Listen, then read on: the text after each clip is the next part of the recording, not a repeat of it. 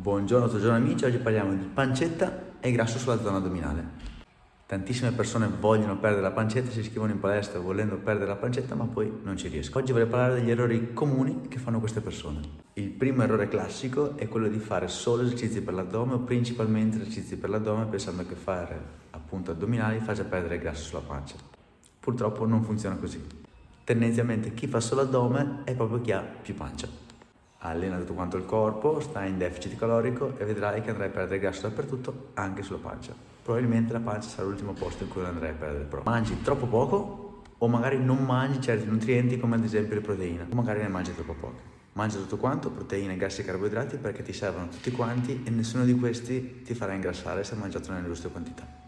Non avere fretta perché probabilmente il grasso eh, addominale sarà l'ultimo che andrai a perdere. Dovrai allenarti, essere costante, perdere il grasso da tutto quanto il corpo e alla fine anche sull'addome. Però a quel punto non smettere, continua ad allenarti. L'allenamento e l'alimentazione sana deve diventare parte del tuo stile di vita.